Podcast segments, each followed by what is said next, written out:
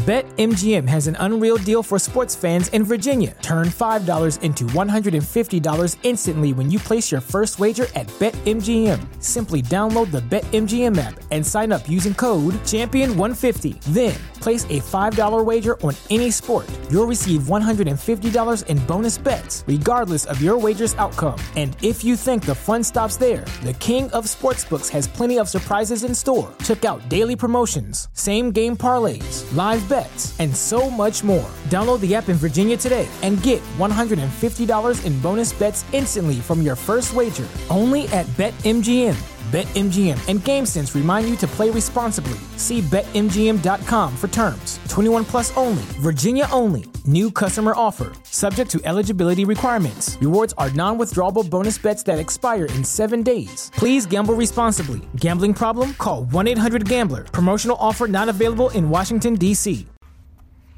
My name is Riley. I never listened to Dollemore. Brittany's the best part. The following broadcast may contain free thinking and open minded discussion, ideas, skepticism, and adult subject matter. Topics will be discussed using adult language, sometimes gratuitously. Get ready to move the conversation forward. This ain't your granddad's news and comment show. This is I Doubt It with Dollemore.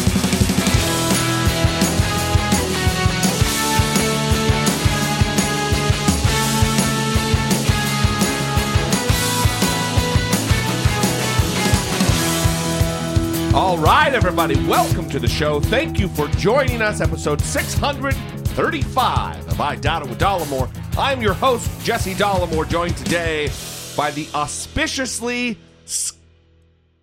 awesome Brittany Page. Um, That didn't go well. not sure what happened to you, but hopefully, hopefully you will clear whatever it is up before the end of the show. I was hoping that I would be better today because when we recorded yesterday, Mm-hmm. I uh, I was struggling to find words.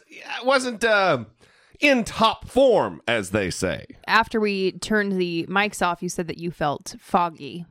Oh, is that the word I used? Mm-hmm. Yeah, foggy. That's that is a very accurate. Apparently, I did have the words yesterday, Yeah. but only when the mics were off. Yes. Yeah. Well, sometimes the pressure is too much. Oh, the high pressure atmosphere yeah. here. The- they put the mic in front of your face, They they Yeah. do. All our production staff does. and they're like, "Go perform." No, you know what I think it is? I think it's that you stare down at me just like you better do it right, you motherfucker. That's probably what happens. Yeah. I, I think everyone hopes that you do it right. You know what I mean? I don't know. I think there's some people out there that that revel in my falling upon my face. I'm sure there's a few of those. We know we have verified hate listeners, so it's, you know, That's fine. I like to give them joy as well. Can you imagine how much time those people are wasting? How much time they're wasting listening to something and people that they hate, you know? Listen, Just move along. Do something that has you feeling happy and satisfied. Let me tell you, life is really short. Uh, and you are not going to be happy about the time that you wasted listening to us when you hate our guts. there's got to be something going on in their brain. And I don't mean like a malfunction, but there's something there that's not in my brain because like when I I've tried to watch Fox News, mm-hmm. nope.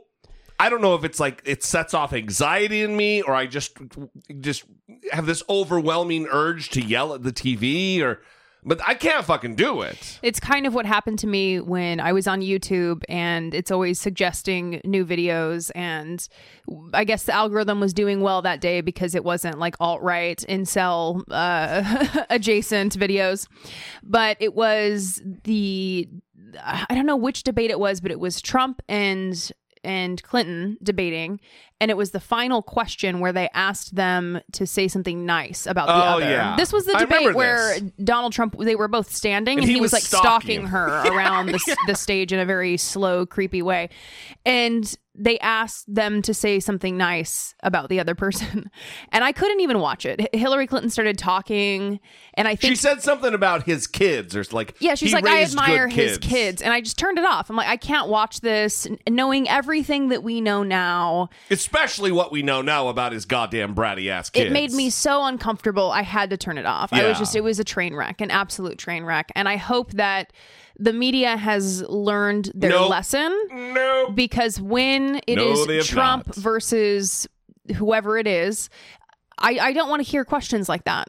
I, I don't want to hear questions like that. This isn't about bringing the country together at this point because that's not going to happen. And ob- Yeah. very obviously, Donald Trump is not interested in that. So quit trying to play that game and let's just like try to get through this without everything falling apart, you know? For the, The- love of God. The whole thing burning the fuck down. yeah. Speaking of the whole thing burning the fuck down, Mm-hmm. created for myself a beautiful segue there. We're just going to jump right the fuck into this because we learned new information last night that I want everybody to be cautiously optimistic about. And I say cautiously optimistic because in the age of Donald Trump, there has been chicanery, there has been tomfoolery, you don't say. a lot of mollycoddling going on, if you know what I mean. Wow. Someone's been watching some Deadwood Get recently. off my lawn! and uh, Devin Nunes is now being implicated by the lawyer of Lev Parnas. Now, keep in mind, Lev Parnas, he's one of the two Ukrainian fellas that's been photographed with Donald Trump maybe 10 times at private events. well, Lev Parnas, also, let's say, Worked with Rudy Giuliani. the recently, yes, indicted Soviet born American who worked with Giuliani to push the claims of democratic corruption in Ukraine. That Yes. was what his role was. Yes, he's friends with uh, Shokin, friends with uh, all of the the old Ukrainian administration that was steeped in corruption.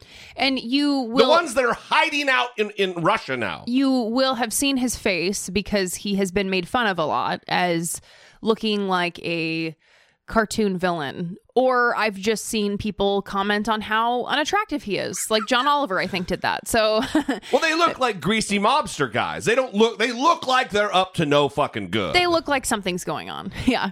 If they show up somewhere, you're like, what is going on here? What kind of crime yeah, is I being mean, look, committed? look. If you look at people, sometimes you just get a, a flavor for somebody with how they look. They look like they're up to no good. When you look at me, I I look like I like pizza. I look like I, I enjoy a, a good hamburger. Who doesn't? Who doesn't like pizza? Come on now. So, the thing you need to be cautiously optimistic about related to Devin Nunes in this is that CNN is now reporting, and now MSNBC is also reporting, that the lawyer is indicating that Lev Parnas is willing to testify that he met not only with Devin Nunes, but also Devin Nunes met with Shokin, the, the, the, the chief prosecutor in Ukraine, trying to dig up dirt on Joe Biden. And Shokin is the the ousted prosecutor That's who right. was pushed out of his position in 2016 after pressure from the Western leaders, including Joe Biden. Well, including uh, President Obama, but Joe Biden was the one who had Ukraine under his in his portfolio of things to deal with. And the concern there, remember, was that Shokin was not pursuing the corruption cases. So he was viewed, Shokin, as a corrupt operator. yeah, it wasn't just that he wasn't pursuing the corruption cases, it was he was bribing companies, threatening them with investigation if they didn't pay a kickback. He is nakedly corrupt. Mm-hmm. Absolutely. Mm-hmm. So here is something on that to get you up to speed with the reporter who has actually done the reporting on the ground. All right, this is very important. We all saw how ardently Republican Congressman Devin Nunes defended the president during the impeachment hearings, pivoting and pointing to the Bidens. No conspiracy theory is too outlandish for the Democrats. You would think they would take some interest in Burisma, and you think they would be interested in Joe Biden. We need to subpoena Hunter Biden. I think one of the mothers of all conspiracy theories is that somehow the President of the United States would want a country that he doesn't even like, he doesn't want to give foreign aid to, to have the Ukrainians start an investigation into Biden's. Now, remember what he just said, okay? That he cannot accept the idea that the president would want Ukraine to be looking into the Bidens. Why would he cast so much doubt on an idea that POTUS had it out for the Bidens and was trying to use Ukraine to do it when he is now allegedly a part of those efforts? Let's bring in Vicky Ward right now. She's got the reporting. Now, let's be very clear. Um, we understand from Mr. Lev Parnas's lawyer, the man under indictment for doing certain things with campaigns allegedly, also working with Rudy Giuliani, maybe paying Rudy Giuliani for certain other things. His lawyer, what does he say? So his lawyer says that Lev Parnas would like to come and speak to Congress mm-hmm. and that he would say to Congress, were he given the opportunity, that last December, Devin Nunes, the senior Rep- Republican presiding over the impeachment hearings, went to Vienna and met with Viktor Shokin. Viktor Shokin, the person who was the prosecutor for Ukraine that Ukraine and everybody in the United States wanted out for not investigating corruption. Correct. And who was fired in 2016 um, under pressure by uh, many Western leaders, including uh, our then Vice President Joe Biden. He has an axe to grind against the Bidens.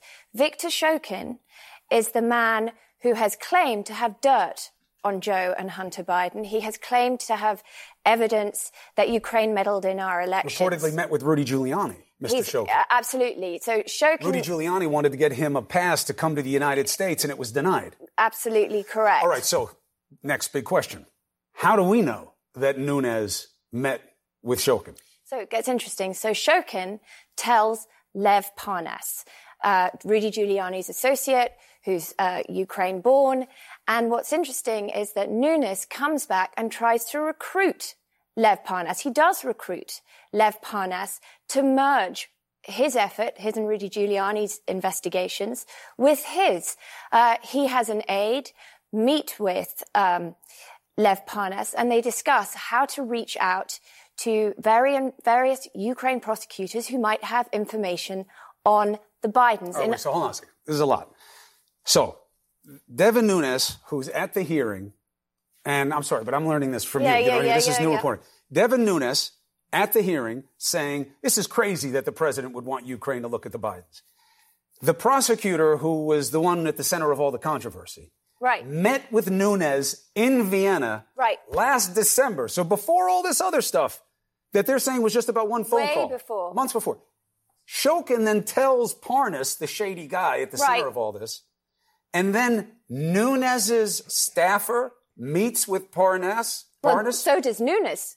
Nunes meets with Parnas. Nunes speaks to Parnas about sev- dirt on the Bidens several times. Yes, they're asked to merge operations essentially. So, in other words, you know, this whole impeachment, Chris, is about a shadow foreign policy. Right that Devin Nunes appears to have and some involvement in. So he knew it was going on. So, he knew they were looking for dirt on the Bidens. Right. He is a drama in the in this play himself, and he and yet he has not told anyone about this. All right. So sourcing becomes everything. This comes from Parnas's lawyer.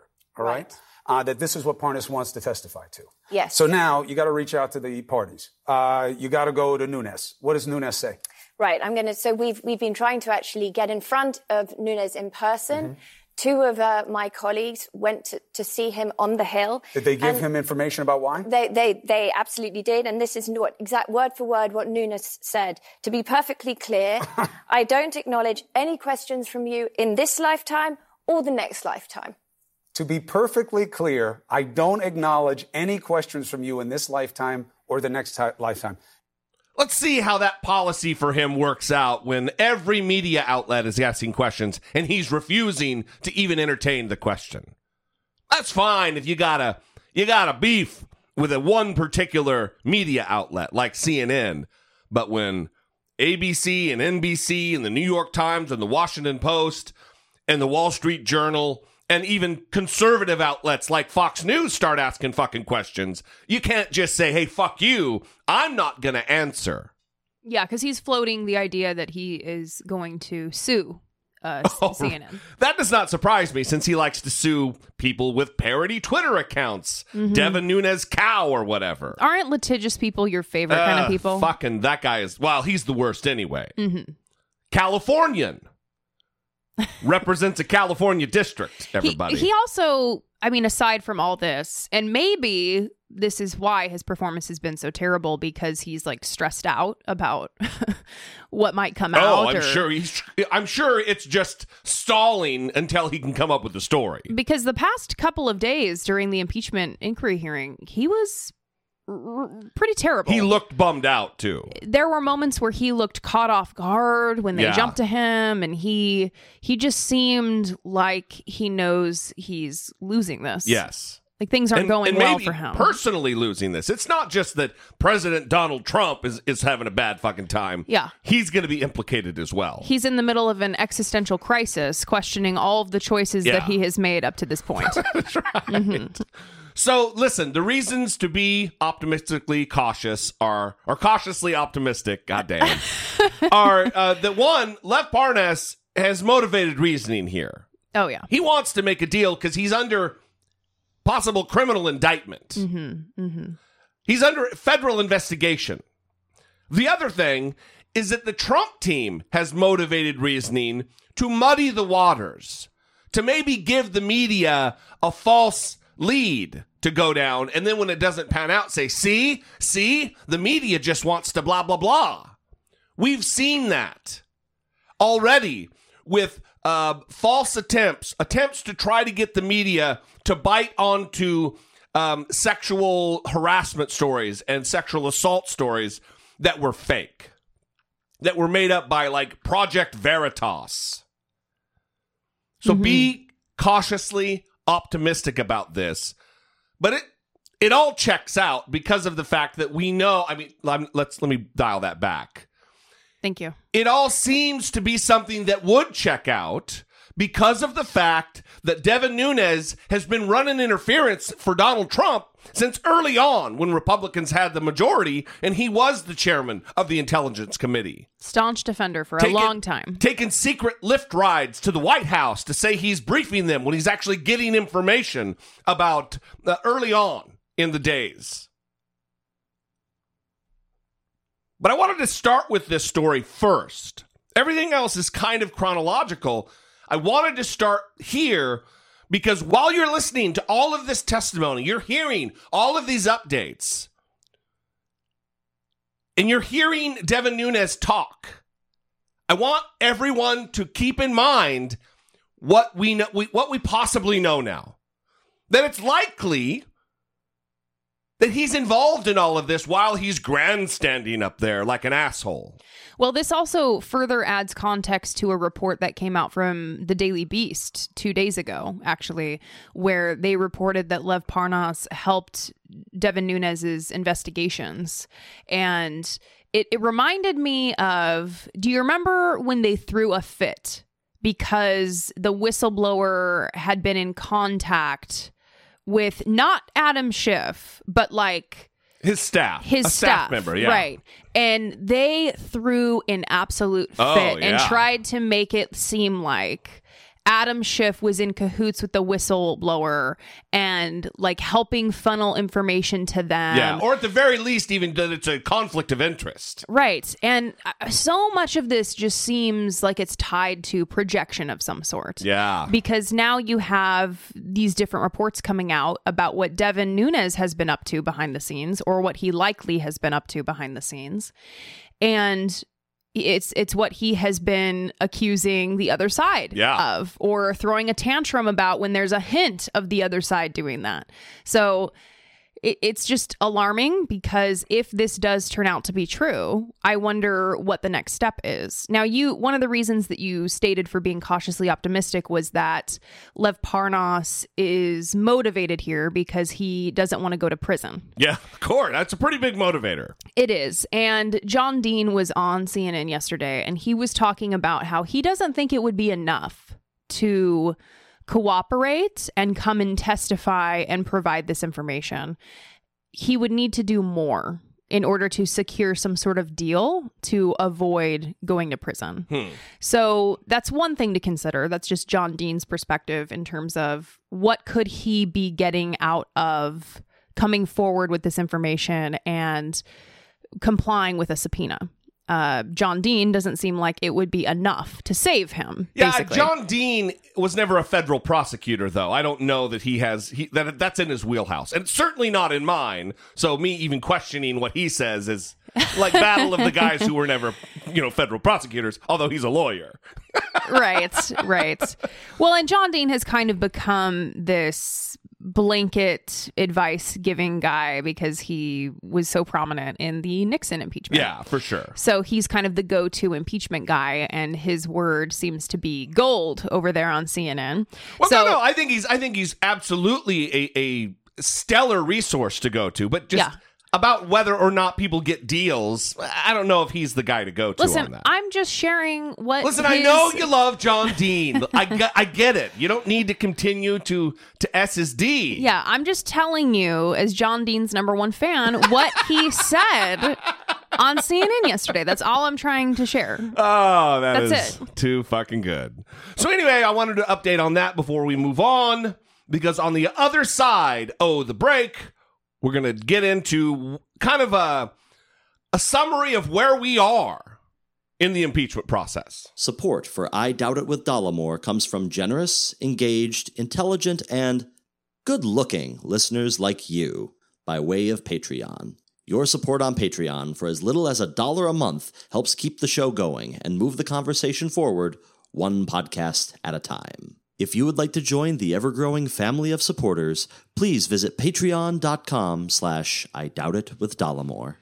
We would like to thank Ian, Ian, our new Patreon supporter. brand new Ian T, we should say. Ian T. Be- oh, because it's not it's Team not Ian. Team Ian. Team Ian is already a Patreon supporter. Oh, Yeah. two Ians. Yeah. Well, yeah.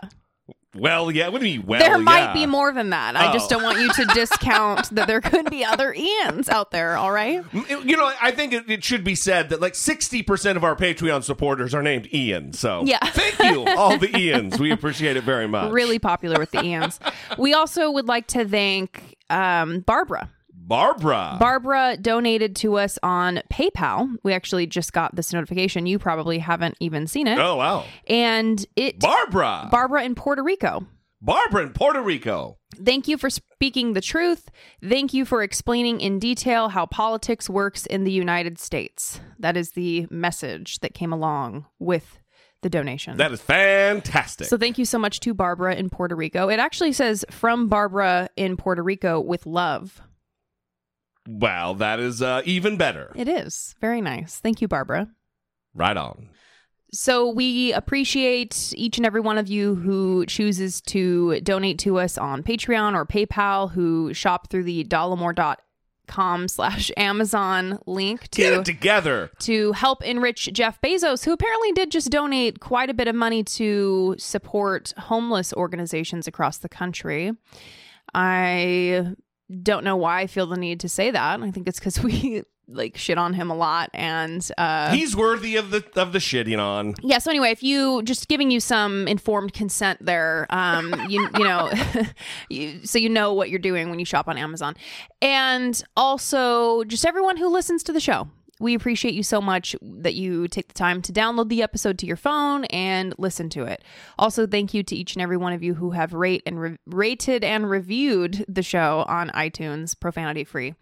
We want to remind you, maybe for the last time, This is the last time you're going to hear about it. to send in the Until next year. the Thanksgiving voice memos. Think about what you're thankful for this year. Remember, this is not a written message. Some people have written us their Thanksgiving messages, and while we appreciate that and we do read them, they don't go on to the show because it is supposed to be a voice recorded message of thanks. What are you thankful for this year? Keep it profanity free. It's a family friendly episode. And you don't need to say that you're thankful for us. While we do appreciate those messages as well, it's just that it, it it isn't the point of the episode. So if you want to know kind of what we're looking for, you can go to dollemore.com, scroll all the way to the bottom and search for Thanksgiving and listen to the previous episodes. There's also a few on YouTube if you search Dollemore Thanksgiving on YouTube. So Tuesday night, that's the deadline. You got to get this to me by Tuesday night. And the way you do that is by either calling 657 464 7609, leaving about two minutes or, or, or fewer. Also, and, and more more uh, quality wise, better would be to email a voice memo from your smartphone while you're sitting in a quiet room to I doubt it at dollemore.com. Thank you guys so much. Uh, I I look forward to this episode. We get a lot of feedback from this episode as being people's favorite. So uh, we, I really hope I invite you to participate this year. All right, moving on.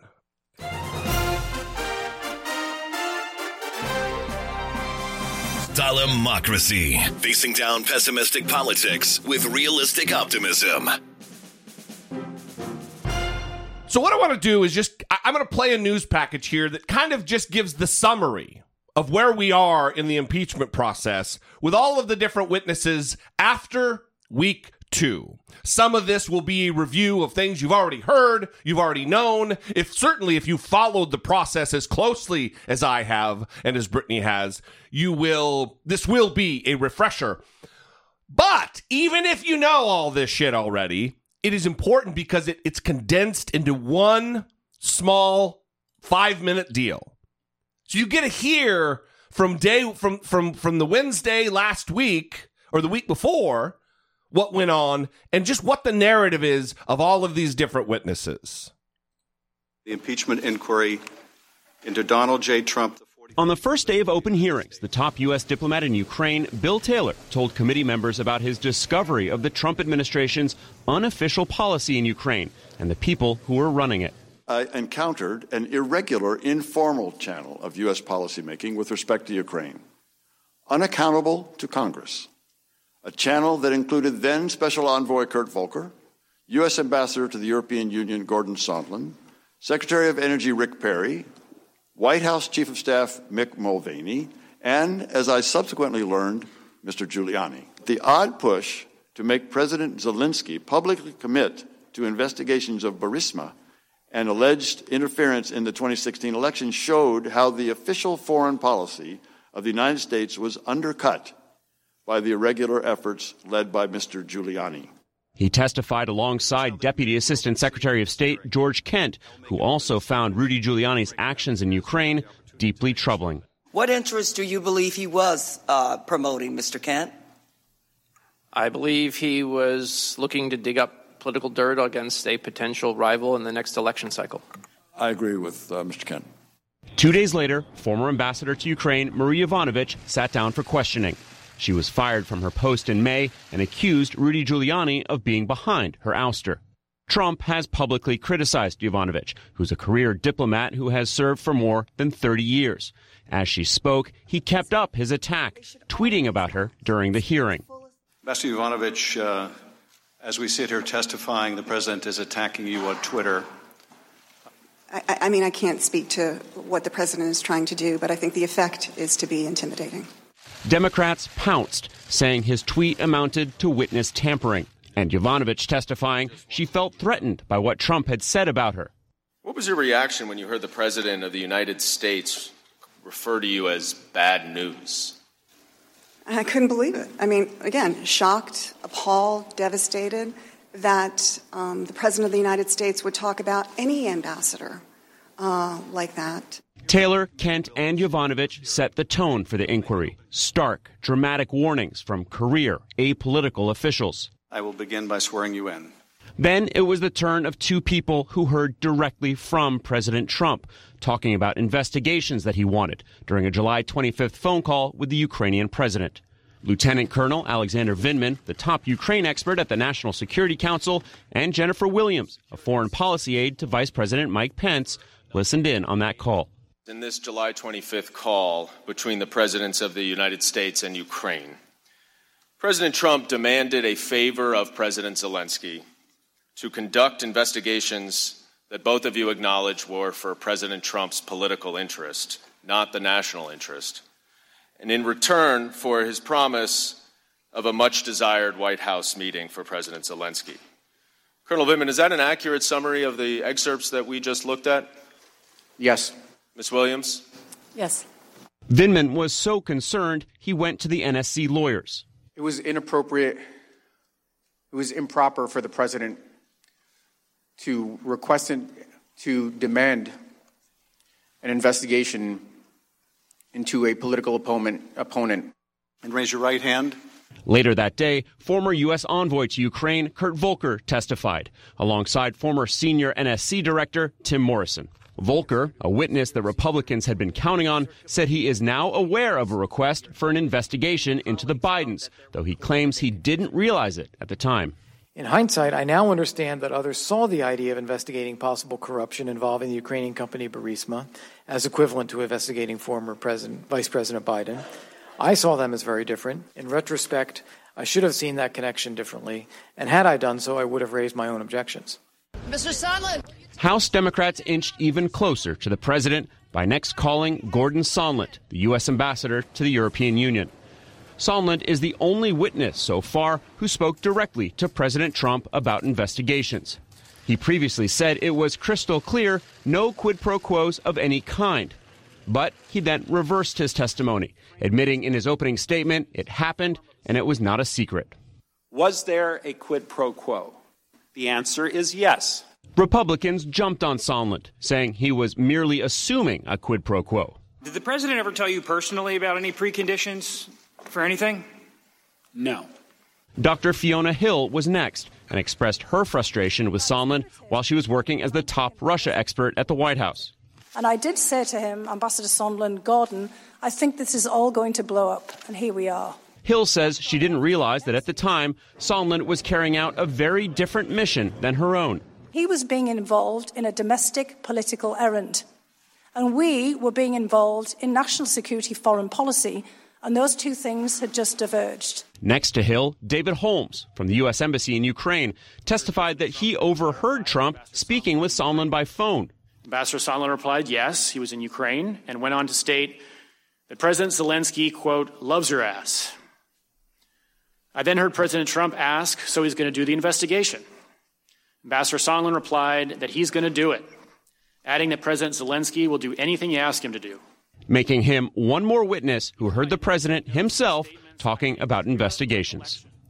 Five days of testimony, 12 witnesses, Democrats ready to move forward, Republicans saying none of this shows evidence of a crime. So, this was a great summary of where we are, especially for people who haven't been able to follow everything because some of these hearings have lasted like all day. And there's a lot of information that really doesn't matter in that amount of time. Yeah, sure. And Especially also, when they're going back and forth and the Republicans are trying to confuse and muddy and murky the waters. Right.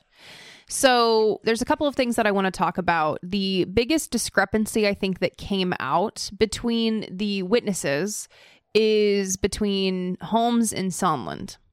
Now, there was a moment where Holmes was testifying and he was recounting the phone call that he overheard. Yeah. Remember, this is when Sondland w- had everyone at the dinner table. He had just ordered the bottle of wine and he decided to take out his phone and call Donald Trump. Yeah. And at one point, Holmes said that he like pulled the phone away from his ear, likely because Donald Trump was talking so loudly that he like had to pull it away from his ear and he could hear the other side of the conversation in addition to what Sondland said. Now, Holmes testified that after that conversation, he asked Sondland something about like, does Donald Trump care about Ukraine or he doesn't care about Ukraine? Somehow that conversation came up. Yeah. And Sondland said, well, he cares only about the big stuff. Yeah, the big stuff. And then Holmes says that he said big stuff like investigation of the Bidens and was specific about what he said. Yeah. Now, Sondland tries to say that he wasn't specific because at this time he didn't know that it was investigations of the Bidens specifically. It was just investigations. He's trying to be very vague. sometimes during Sondland's testimony, I felt as though he's trying to protect himself because Absolutely. because he actually was all in this. And he seemed to really enjoy how close he was to the president. And he seems like he was willing to do whatever. And to, he bought his ambassadorship. He paid Yeah. a million dollars for a ticket to the inauguration. Yes. And that was actually during the debate. Elizabeth Warren commented that she's not going to be doing that. If you give her money, you don't get to be an ambassador. And by the way, just as an aside, Pete Buttigieg won't commit to it. Which why the fuck would you not commit to? Yeah, I'm not going to give ambassadorships to unqualified people just because they give me money. Yeah, he he got around it by saying I will only appoint people that are good for the the role, appropriate Yeah. for the per, the, Anyway. the role. So anyway, that was an important discrepancy between Holmes and Sondland that I think was highlighted quite a bit and also something to follow. Um I also want to talk about the quote of merely assuming quid pro quo. Well, hang on. Before we get there, Okay. I also want to point out that didn't get covered in this. Gordon Sondland actually was he was in part a part of this up to his fucking neck, having several meetings with with the the the chief advisor to Zelensky in Ukraine, and not allowing a note taker to join. Just a one on one breaking protocol where a government note taker would be there to capture the essence and the substance of the meeting. Not normal. He did that two different times that I was able to to be aware of. That's a big deal. Yeah. Yeah. Um I also want to talk about the merely assuming quid pro quo. This is a common theme with Donald Trump Yeah. and his defenders in particular, because you remember this came up with James Comey, where James Comey said in a meeting with Donald Trump that Trump asked him to drop the FBI investigation Into in- Michael Flynn. Yeah, into Yeah. his former national security advisor. And it turned into this thing of like, were you directly asked to do that? And he's like, well, he told me, I hope you can see your way to like letting this go. Yeah. And and it was like, certainly a suggestion what he what, what he wished would happen. Right. And they're like, well, if he didn't actually command you to do it, right. they're they're, they're discounting the fact that he's the president of the United States of America and you're his subordinate. They're also discounting the way that people communicate. Yeah. Especially when they are uh, Trying to be shady fuckers. Yeah, involved in nefarious activity, up to no good. They're not going to say things directly unless they feel like they are talking to someone of a similar shadiness. Yeah, it's like if I talk to you and I'm like, hey, it'd be a shame Why if. Uh, are you using that? don't question what accent I use. Okay. All right, how about this? Oh, hey, it'd be great if you, if you, it'd be so terrible if your house was burnt down. yeah. Is that better? Yes. Is that a better accent It would make me more confused about what was happening, certainly. No, if I was to say, oh, it'd be really terrible if your house burnt down. Yeah. Man, my car's really dirty. I wish it was washed. It would be terrible if your kids. I mean, that's a washing a car and kidnapping a kid are different things, but Yeah. but but that is a threat. Yeah. Just because I don't say, hey, if you don't wash my car or do X, I'm gonna do Y. This terrible thing to you. Just because you don't explicitly communicate that, hmm we all have the commonality of language, and we all fucking get it. Well, and they Unless you're a Republican and Donald Trump is involved. the Republicans are benefiting from the fact that until all of this came out, Donald Trump didn't know the phrase quid pro quo, so he could never ask for one. Be- That's really what it comes down Uh. To. it is. It's it's oh well, Donald Trump's way too dumb to know what that is. Yeah. So it, it's just a bummer that this keeps happening. And this is really what happens when you have money and you have power. Yeah. Unless you are caught red handed and there is a substantial amount of evidence and you can prove it. Like you have an email that just lays everything Yeah, out right. and, and it came from the guy and everything is there. There's wiggle room. It's fucking nonsense. And they will stretch that wiggle room past its limit. And that's what we're watching here. And and the unfortunate thing is really Republicans have nothing to say. Nothing to say in response. It's just all defense, all trying to discredit the people that have come forward. And I think you posted a tweet about this. You shared a tweet from someone else. They're talking about how all of the people who have come forward are lying. But the people who won't come forward, won't comply with the subpoenas, they're the truth tellers. Yes. Everyone, it's all these people who are willing to, to come under oath, under penalty of perjury, and to tell the truth. They're liars. But all the people who are cowards and are are not abiding by lo- le- legal subpoenas, they won't come and, and stand and take an oath to tell the truth. They're honest and earnest about the, the process. I also want to say that it is impossible to come away from hearing these witnesses testify and think to yourself, oh, these are just some never Trumpers. right. Oh, for sure. These are professionals who were reasonable, who came across as just wanting to share the facts, in some cases, wanting mostly to cover their own ass, Sondland. And well, most most of these witnesses, most of them, Yeah. I have had actually a moment to to feel good about what kind of fucking smart people we have as career diplomats in the State Department Mhm. and around our national security apparatus. Yeah. Most of them. yes, absolutely. Holmes was impressive as fuck to me. Mhm. Um, Fiona Hill, absolute holy shit. Mhm. That's a smart, smart person. Yeah. Even Vindman, who was kind of stumbly bumbly and you know nervous because he's out of his element. Yeah. He was impressive. All of them have been. You know, there's been some Kurt Volker and the other knucklehead Morrison, not so great. They're tr- they're really trying to to play both sides. Mm-hmm. But overall, I was impressed. Yeah. So Donald Trump came out after, actually right in the middle of Sondland's testimony. And this is the other line of defense from Donald Trump, which really lets you know that he's in fucking trouble. It's that I don't really know that guy. As though that has any bearing whatsoever on on what's happening. Yeah. It's like if if I uh engage in a crime, but oh, I don't really know him that well. Yeah. Does yeah, that doesn't matter. Yeah. you still did what you did, guy. Also, can he think of a new defense? I mean, that's where that's what needs to happen. Well, he did it with Steve Bannon. He's Yeah. done it with Paul Manafort. Yeah. He did it with uh, Papadopoulos. He's done it to a degree with even Michael Cohen. Yeah, it's just come on, come on. Come on, bro.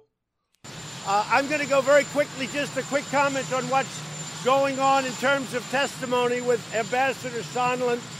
And I just noticed one thing, and I would say that means it's all over. What? What do you want from Ukraine? He asks me, screaming, What do you want from Ukraine? I keep hearing all these different ideas and theories. This is Ambassador Sondland speaking to me. Just happened. To which I turned off the television. What do you want from Ukraine? I keep hearing all these different ideas and theories. What do you want? What do you want?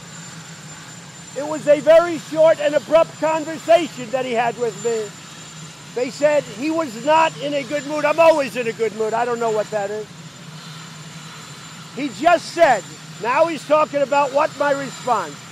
So he's going, What do you want? What do you want? I hear all these theories. What do you want? Right? And now, here's my response that he gave. Just gave. Ready? You have the cameras rolling? I want nothing. That's what I want from Ukraine. That's what I said. I want nothing. I said it twice. So he goes, he asked me the question, What do you want? I keep hearing all these things. What do you want? He finally gets me. I don't know him very well. I have not spoken to him much. This is not a man I know well. Seems like a nice guy, though. But I don't know him well. He was with other candidates. He actually supported other candidates. Not me. Came in late. But here's my response. Now, if you weren't fake news, you'd cover it properly. I say to the ambassador in response, I want nothing. I want nothing. I want no quid pro quo. Tell Zelensky, President Zelensky, to do the right thing. So here's my answer. I want nothing. I want nothing. I want no quid pro quo. Tell Zelensky to do the right thing. Then he says, This is the final word from the President of the United States. I want nothing. Thank you, folks. Have a good time. I'm going to Texas. So what what kind of defense is that? That he doesn't know the guy. That he doesn't. uh you know, uh, whenever I'm in the EU, he's always skulking around. He just he's hanging around. That's his job. Mm-hmm. Well, and this is what Donald Trump's primary defense is whenever something comes up is there was none of this. This never happened. This person is lying. It's just a complete dismissal of what is going on. And it must be exhausting for him, really, to go through life like that because how much of his life has been taken up of being accused of wrongdoing? Yeah. Because he's engaged in wrongdoing. And then he constantly just has to walk around saying, I didn't do this. Everyone's lying about me. Everyone has the wrong idea here. Yeah, I just it it it it really perplexes me. It confuses me that so many people are bamboozled by that defense. Well, he doesn't even really know that guy. Well, that doesn't mean because they're not best friends doesn't mean he wasn't directing Gordon Sondland to do bad things. The other thing that I want to talk about is how fucking people on the internet are goddamn creative, and it bums me out that I'm not. Oh. Has everybody heard the the the emo song that was made out of Donald Trump saying, "Well, here's Donald Trump. Here's what he said," and then I'm going to show you what they turned it into. I want nothing. I want nothing. I want no quid pro quo. Tell Zelensky to do the right thing. I want no quid pro quo. I want nothing. I want nothing. I want nothing. I want nothing. Tell Zelensky, President Zelensky, to do the right thing. I want nothing. I want nothing, I want nothing, I want no quid pro quo. Tell Zelensky to do the right thing. I want no quid pro quo. I want nothing, I want nothing, I want nothing, I want nothing. Tell Zelensky, President Zelensky, to do the right thing. I want nothing. It's not as awesome as as when he's uh, actually you're watching the Trump video, and and though that noise is coming out of his mouth apparently, or uh, effectively. Yeah, it sounds just like dashboard confessional to me. I had I had to look that up when you said that. And so I, I think it's a pretty. I, I don't know how they did that. I don't know how someone does that. If someone knows how the people on the internet are doing this. Yeah, let me know because I have the equipment. Yeah. I have the technology, I Yeah. think. I could figure it out. I think you could sing that. You could just record it, right? It could just be you. Well, it, it's certainly like a like an auto tune thing going on. Mm-hmm. It's not like dashboard confessional. Like, oh, hey boys, No, they called him up. we- Yeah. we, got to get to the studio. I mean, that would be a profound service. yeah, it would. Yes. So that's where we are, and it's not looking good for Donald Trump, especially now with the news of Devin Nunes being up to his nuts in this too. So I think next week there's going to be no hearings because it's Thanksgiving. Yeah. And these people already barely like to work, so they're Yeah, no- certainly not going to be working. When I worked on when I worked on Capitol Hill on the Senate side, we used to make fun of the House side, although we were secretly jealous because Mondays and Fridays those fuckers are off. Mon- they, they get Friday, Saturday, Sunday, Monday, and then they're in session Tuesday, Wednesday, Thursday. It's a goddamn it's it's a pu- it's a cream puff gig. Well, it must be nice. And it must be nice. Yeah, I think they're also talking about how they want to do the vote by Christmas. That's looking like the the time frame that they're floating right now. We- you seem to be having a poor reaction to that. Yeah, I just don't know if that's going to be, especially with this new Devin Nunes. I just don't know how that's going to be possible. I, I guess if they really go crazy, they could. But with each subsequent uh, uh, witness, we're learning more, and new people need to be called and talked to. And then what they have to do, sorry, is a a secret, um, behind closed doors, classified briefing. Uh, deposition, which turns into a public deposition.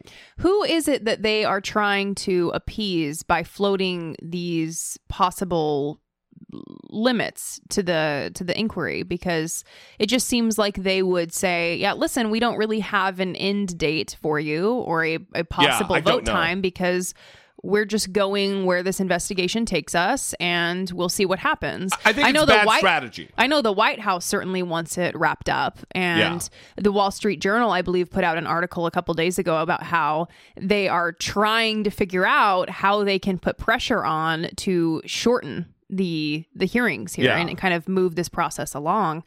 Because having all day testimony of the wrongdoings of Donald Trump is probably having a negative effect on his mental health. Yeah, the polls are moving in in our direction. People are now like seventy percent believe what he did in Ukraine is um, corrupt. Well, and isn't that the natural place that you end up when you start paying attention? I, I think that I think so. many of the people who weren't taking a position or trying to stay out of the fray, whatever it is that they w- would call it, once you start paying attention, it's difficult not to come to that conclusion. Yeah. Even listen, even if you're watching on Fox News while they're putting up graphics of like when Bill Taylor comes on screen. And then on on the side of him they've got boxes of all the things Donald Trump has called him like a never trumper and all this. They're really working against the fact pattern that is being outlined here. Uh, even if you're watching Fox News Yeah. Well, you have people like Chris Wallace on Fox News who say, after watching Marie, Marie Yovanovitch testify, for example, that if you aren't moved by her, you don't have a pulse or Yeah. something like Yeah, that, is yeah. what he said. And then you have people like Andrew Napolitano who just told Reason, quote, the Democrats on the House Intelligence Committee have unearthed enough evidence, in my opinion, to justify about three or four articles of impeachment against the president. Yeah. And he's regularly appearing on Fox News, although probably not as much because I think he was primarily close with Shepard Smith. But hopefully, there are voices on Fox News that can reach some of the people Yeah. who are watching to to take a second look to slow down a little bit and try to be reasonable. Just give it a try. Just give it a try. Just test out the waters. Oh yeah. Please for the love of all that's holy and good and patriotic and the flags flying behind me and God bless America's playing. yeah yeah I really need to get that on a on a real dim yeah, good times. Don't you feel though that this is a historic moment and it is haven't you noticed people participating more than you yeah, I would think- assume or that you've th- seen in the past? I think the gravity of the moment isn't lost on most people. That they understand that we are wit I mean, I always say this and then I always give the caveat that every day that you wake up and witness anything, you're witnessing history. But really, this is going to be th- something that's taught in textbooks. Mhm. He's only the third president of 44 men have held the position. Right. To be formally, you know, he hasn't been yet, but it's certain he's going to be impeached. And po- none's been removed. Not one has been removed. A president. Like 18 people have been removed through the process of impeachment over the course of our, our republic's history. It, this is a big deal. And it does give me hope that people are paying attention Yeah. because they want to know. Mm-hmm. And I think the House is doing this right. Listen, uh, before we end, I do want to say that I want to give, I, I want to give uh, Adam Schiff some props because I think he's he's done a bang up job. He he didn't allow it to turn into a fucking circus like Jerry Nadler did in the Judiciary Committee. And eventually, this is going to have to get passed over to Jerry, Jerry Nadler. And hopefully, he's going, he's watching this as a masterclass on how to handle this and not allow it to devolve into fuckery with Jim Jordan trying to take over. Anyway, I think that's the perfect way to end it right there. Listen, we love you guys. We would love to hear what you're thankful for this year, whether or not you're an American. There, we all have things to be thankful for. Little things, big things. Uh, use it as a moment to to inspire someone else who maybe isn't having the best year. We'd love you to call in 657 464 7609. And uh, you can also email a voice memo from your smartphone. I don't know why I'm struggling with this. To I doubt it at dollemore.com. Keep them about two minutes, few, little bit fewer than two minutes. That's fine. Uh, it doesn't have to be written. Just speak from the heart. We also would invite you to rate and review the show on the Apple Podcast. That's always a good time. And we appreciate every single one of you who in the past has given or is currently giving on Patreon to keep the lights on here and support the show. It means the world to us. Thank you all. We'll see you next time. For Brittany Page, I am Jesse Dollemore, and this has been I Doubt It.